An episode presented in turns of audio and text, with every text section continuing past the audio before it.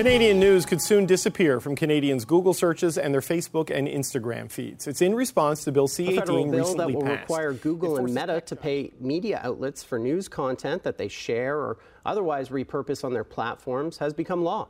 And the tech giants. It's been a bad few weeks for journalism in Canada. Bell Media announced it wants to get out of the local news business. It slashed multiple radio stations, laid off 1,300 staff. Rogers bought Shaw Communications and cut staff too. And now the Toronto Star and Postmedia announced they're in talks to merge. And then just last week, Google and Meta, which owns Facebook and Instagram, said they will block Canadians from accessing links to Canadian news stories. And that will include the stories we publish here on the CJN. Actually, they've already started limiting who can see what we post on the CJN Daily's Facebook page. Now, experts say the big tech companies are playing hardball after the Canadian government passed Bill C 18 in June. It's called the Online News Act.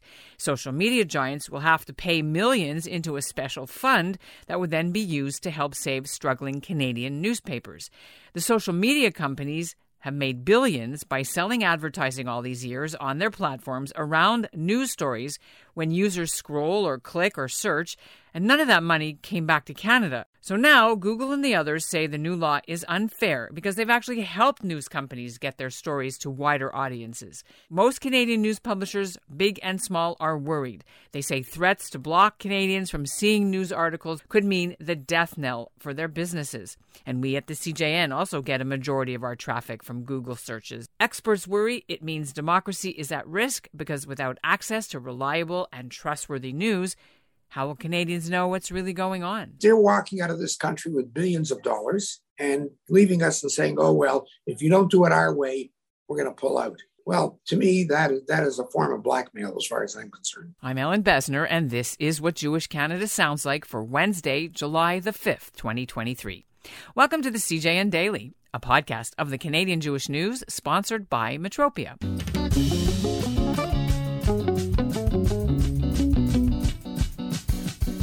Now, in other countries like Australia and France and Spain, Google and Facebook and Instagram did block news access for some time when similar pieces of legislation were passed in those countries. Eventually, though, they relented. Here at home, Canadian media experts are watching what happens very carefully. And so, to break it all down for you, we've got several guests on today's show, including Paul Godfrey, the chair of Postmedia. He'll join me a bit later. But first, we welcome Yoni Goldstein, the CEO of the CJN, and Jeffrey Dvorkin. He's the former head of CBC Radio, former head of the U of T's journalism school, former ombudsman at National Public Radio, and the author of a new book called Trusting the News in the Digital Age. Welcome, both of you, to the CJN Daily. Thank you. Good morning. I want to start off with a little bit of a background for our audience and our readers who maybe aren't so up on what Bill C 18 is. Maybe you'll start, Jeffrey. How did the Canadian media landscape uh, and the business models get to the situation that Ottawa decided that it needed uh, an online news bill? A short version would be that the digital culture has hollowed out journalism at every level, both print, broadcast, and online, by, by being kind of a distraction for people.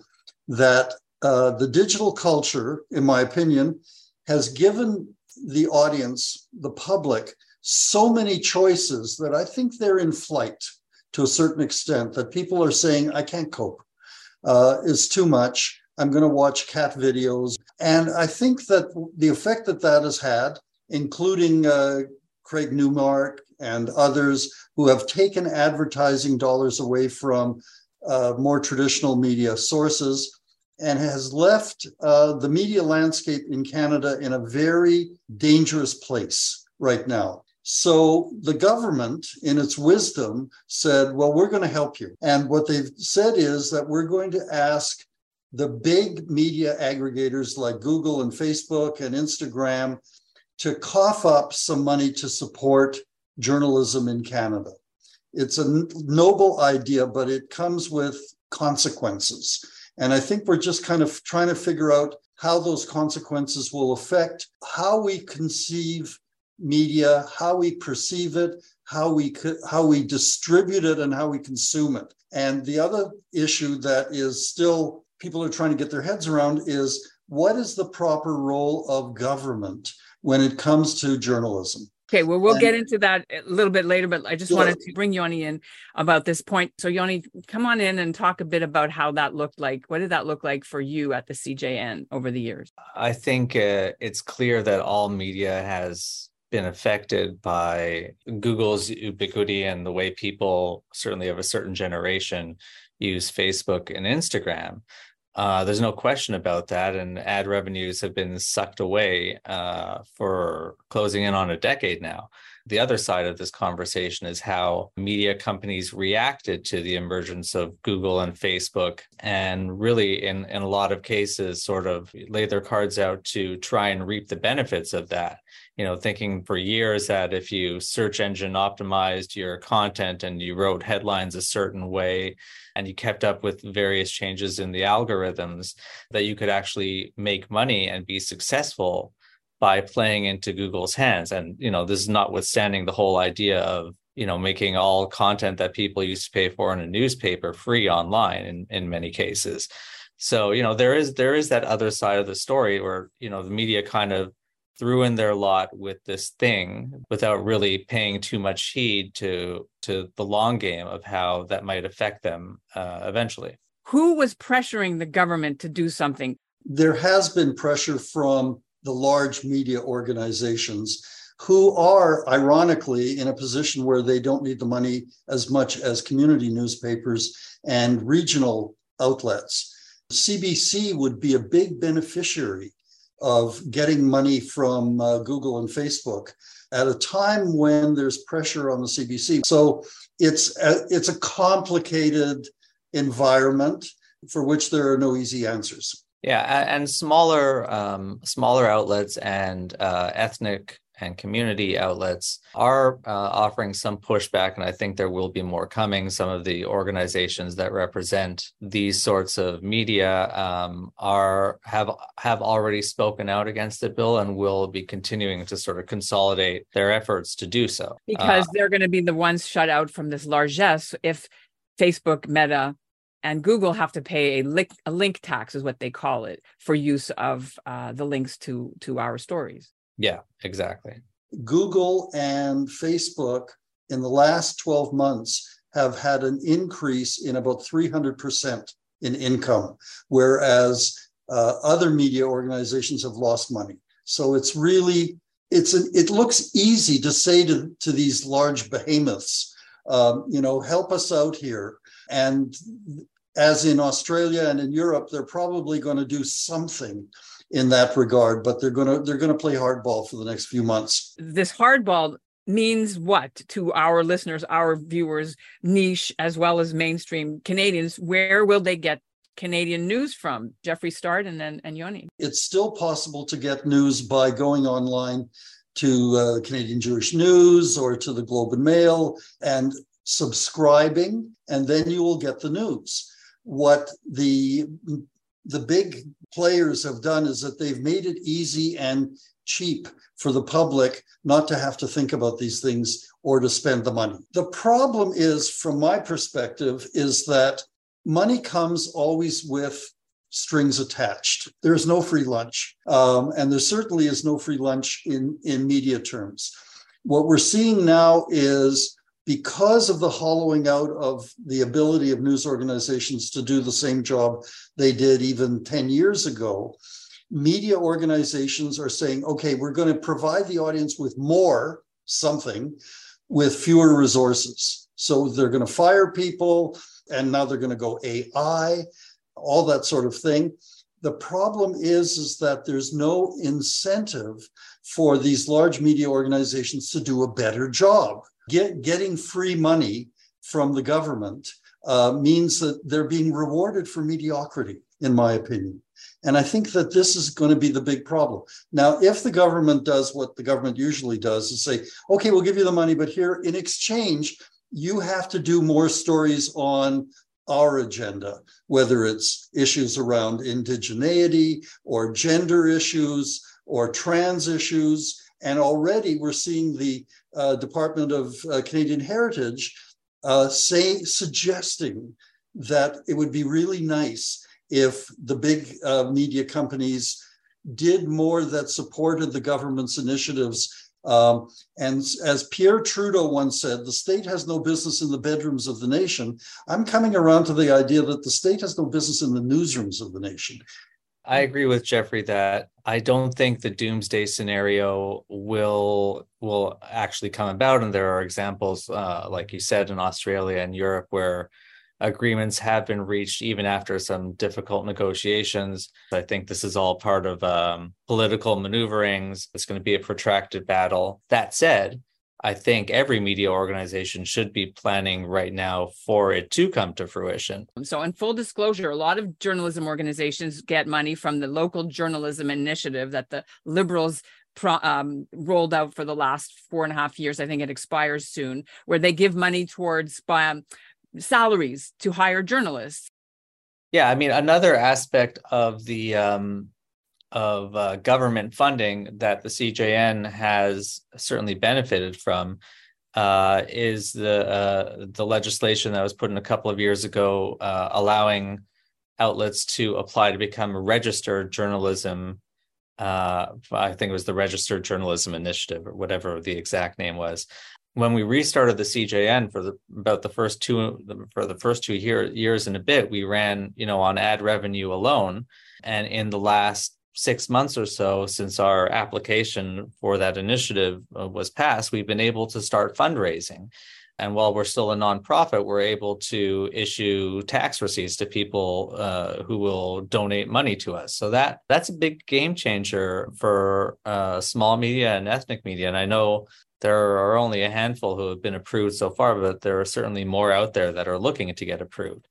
Uh, I see this as a a, a safer way to uh, have government involved in funding media because it still puts the onus on media organizations to go out and do their own fundraising. But yeah, I mean, once you sort of break into that realm where you're getting money from people to do your work in a direct subscription model, it comes with a whole world of, of new obligations to, first of all, keep people apprised of your business model. And second of all, to uh, allow people to understand who's donating and when they're donating and what that actually means to the health and future of your organization. And one of the things that uh, I've been working on with a few others is to figure out a way that the CBC could be a non commercial enterprise living for, say, a five year period on a government grant, but then gradually, this is a lot, this is more wishful thinking than anything else, gradually going to an NPR model, which is to say, if you like what you've heard and seen, you could send us 50 bucks. Uh, I want to have a telethon, CJN telethon with really great music at the end of the, every summer, and we can watch it. It would be awesome. I would definitely man the phones. And and it it actually is a way of creating community. It's going to take a big uh, cultural shift in Canada to get to that, but I sense it's it's starting already, and I, I I'm really pleased to see that uh, uh CJN is doing some of that. What would you suggest people do to hedge? Uh, make sure they do get Canadian diverse views. So I think what Jeffrey said, first of all, you know, getting people to subscribe, uh, and we've done some of this over uh, the last couple of weeks, trying to really impress on people the importance of signing up for a newsletter, uh, so that you're getting the news and you're getting around the, you're getting around having to go to Google, you're getting it right to your inbox subscribing to podcasts, whatever podcast you listen to from the CJN. And then I think there's a bigger thing here where quite literally all media organizations, big and small, are going to have to really work to change the behaviors of consumers who have become so used to you know just going to google and finding what they want where you get your news is important and it's up to you to figure out who the media are that you trust and then to make a habit on a daily basis of bookmarking the cjn.ca uh, or or whoever and making a point of as part of your day and as part of your sort of ongoing education about Canadian life to go to those websites and read and read what's happening there. Now, this is sort of like the way the internet was 10 years ago. You might even say it's um, it's sort of like having a newspaper subscription, as crazy as that idea sounds in 2023. I wrote a book exactly about this called Trusting the News in a Digital Age. And the issue is, to me, in one word, verification. How do we know what we're receiving, what we're sharing is useful and valuable to us, first as citizens, and secondly as consumers? by looking at a website and going to the bottom and seeing if there's a what about uh, or about us uh, drop down box.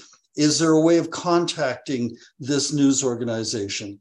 Who is responsible? Where are they getting their money?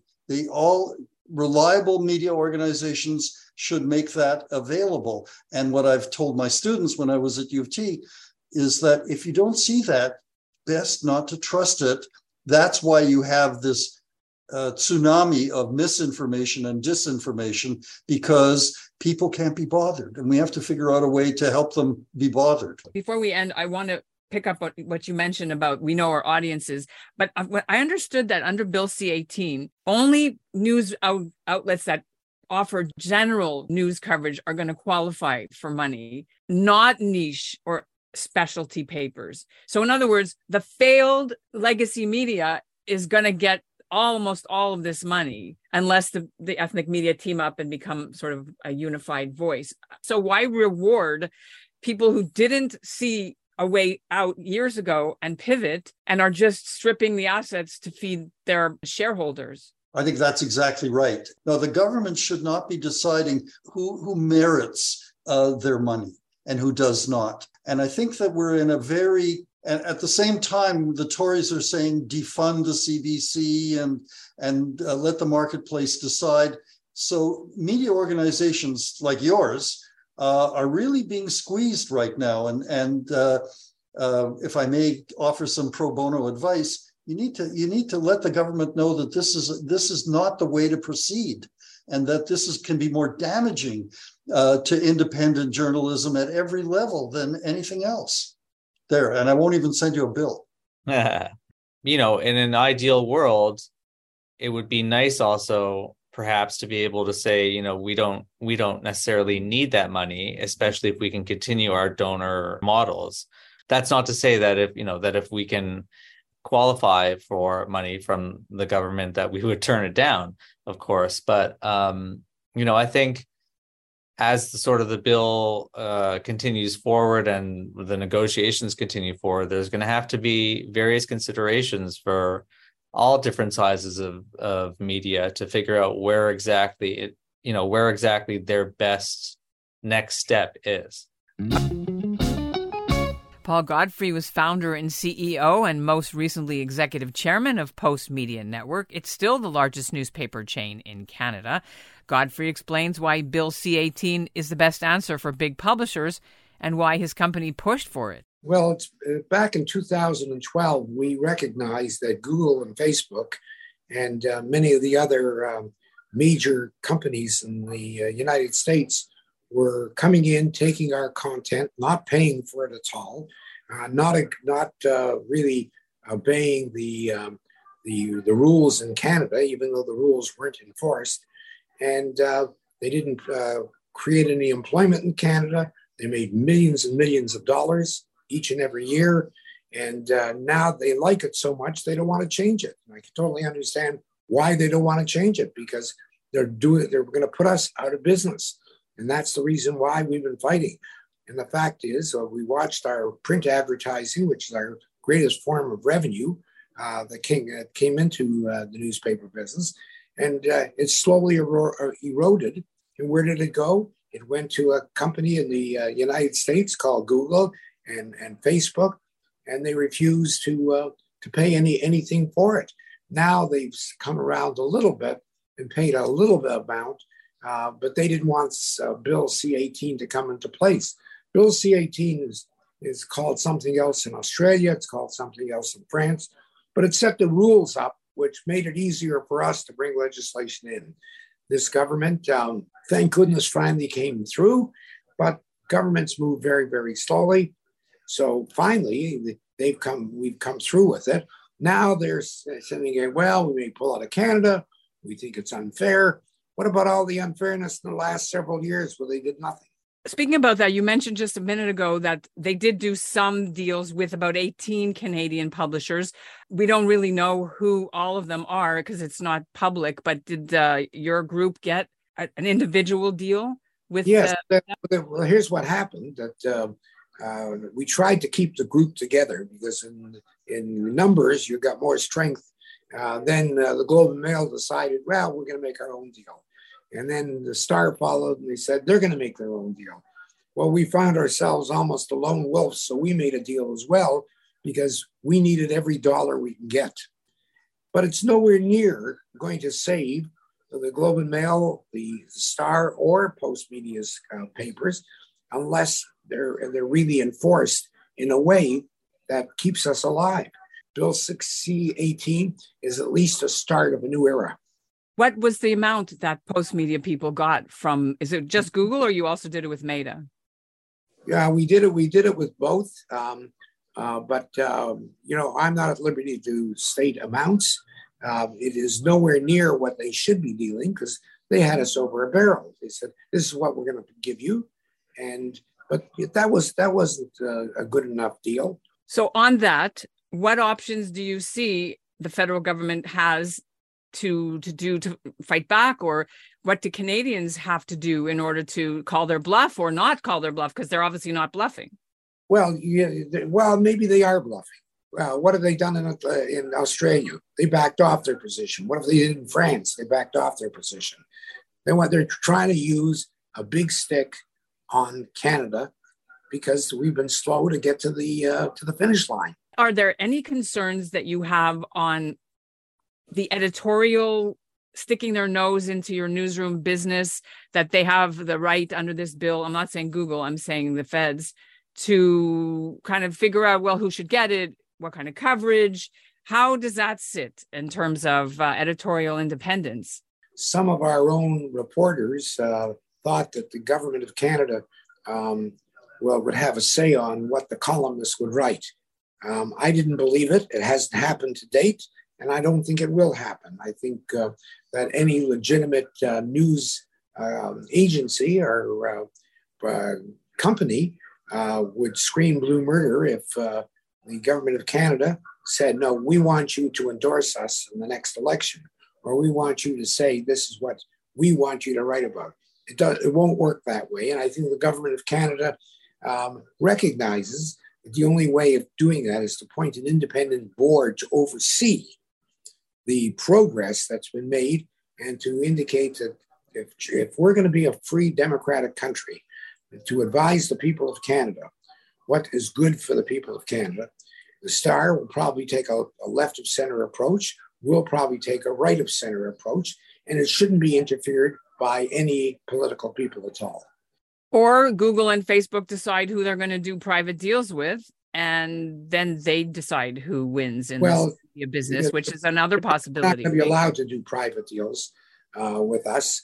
They can they can try and can do a lot of things. They've gotten away with things for for a long time. It was only recently that they came to the table only because they were threatened by the feds and rightly threatened by the feds that um, they had to make a deal and the deal had to be fair a fair deal you mentioned the Toronto Star, of course, and Postmedia, so we need to talk about that.